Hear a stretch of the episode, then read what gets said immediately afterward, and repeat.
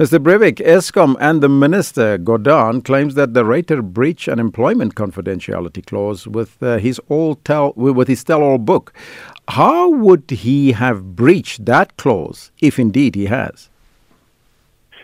Well, it's interesting. I mean, the, the breach of the fiduciary duty, together with breach of the Public Finance Management Act, confidentiality clauses, and even a reference to the now repealed national key point legislation, and have all been thrown into the mix at uh, Andre de Ruyter on the publication of his book.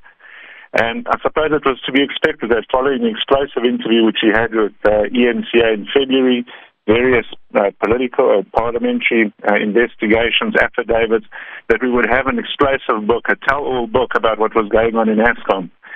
What uh, the chairperson, Mr. Makwana, would like is for all these allegations to remain confidential and to remain within the, the, the private domain of, of Eskom. And he's grappling to find the right resource in law to prevent the, the book from being published. Even references to having it being vetted by national security agencies prior to its publication. Hmm. In essence, in essence, what a confidentiality clause does is protect the employer from the disclosure of, what, of information that's proprietary to that employer. It gives it a, a economic edge.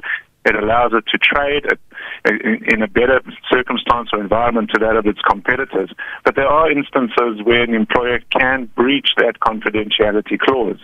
So we can look past the sanctity of the agreement, hmm. which was formulated when they entered into the employment uh, uh, relationship, to see what the content is of the information. Mm-hmm whether or not it, it is in the public's interest for that information to be disclosed. So, so here's my understanding: employees have a general duty to refrain from disclosing the confidential information of their current or past employers. But does it seem like the use of confidential agreements seem to gag employees or third parties from disclosing wrongdoing in their workplace? Well, that is that is certainly what it appears that the Eskom board's intention is.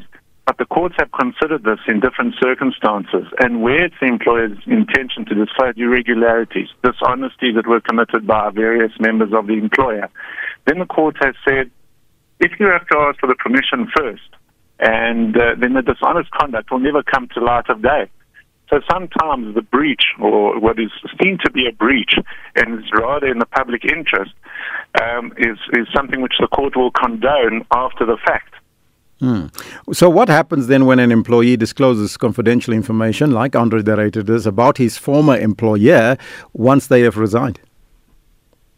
So the, the confidentiality provision remains in place even after date of termination. In fact, it, its main purpose is to protect the employer after such a termination because it, it's at that point that an employer, an employee can use that information for the benefit of a third party, say a new employer, for example, it the advantage or allow it the opportunity to catch up with his former employee. So after termination is precisely when you want to enforce an, a confidentiality agreement.